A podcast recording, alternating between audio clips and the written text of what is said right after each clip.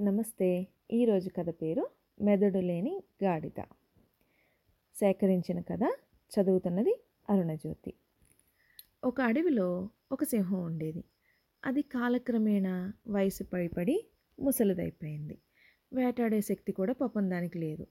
రోజు ఆహారం ఎలా సంపాదించుకోవాలనే ఆలోచనలో పడిపోయింది. బాగా ఆలోచించి ఒక నక్కను పిలిచిందనమాట. నీ తెలివితేటలు చురుకుదనం గురించి చాలా విన్నాను. నువ్వు నా ప్రధానమంత్రిగా ఉండు. నాకు రోజు ఆహారం సంపాదించే పని నీకే ఇస్తున్నాను అని చెప్పి నక్కతో అనిందంట. అది విన్న నక్క చిత్తం మహారాజా తప్పకుండా ఈ రోజు నుంచి మీకు ఆహారం తెచ్చే పని నాదే అంటూ పొంగిపోయిందనమాట. అదే పని మీద నక్కి నక్క అడవిలో కొంత దూరం వచ్చి అక్కడ గడ్డి మేస్తూ ఒక బలిసిన గాడిదని అంటే బాగా లావుగా ఉన్న గాడిదని చూసిందనమాట. నిన్ను మన వనరాజు సింహం పిలుస్తోంది. నిన్ను తన మంత్రిగా నియమిస్తుందట అని చెప్పింది. ఎవరితో? గాడిదతో చెప్పిందనమాట గాడిద ఆశ్చర్యపోయింది. నన్నా ఎందుకు? అని అడిగిందంట.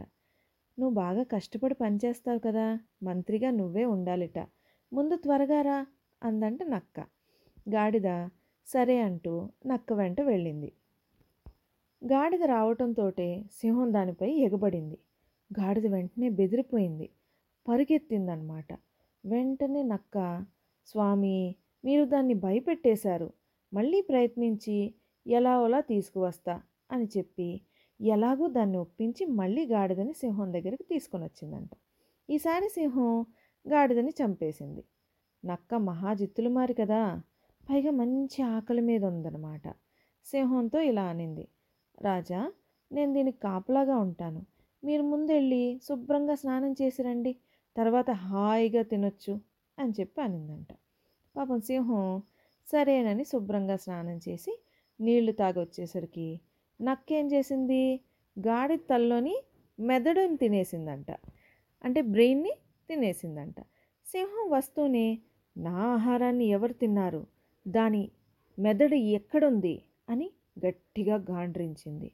నక్క తెలివిగా రాజా గాడిదకు మెదడెక్కడుంది? అంటే బ్రెయినే లేదు కదా. బ్రెయిన్ ఉంటే ఆలోచించి మళ్ళీ మీ దగ్గరికి వచ్చేదా? అని అందంట.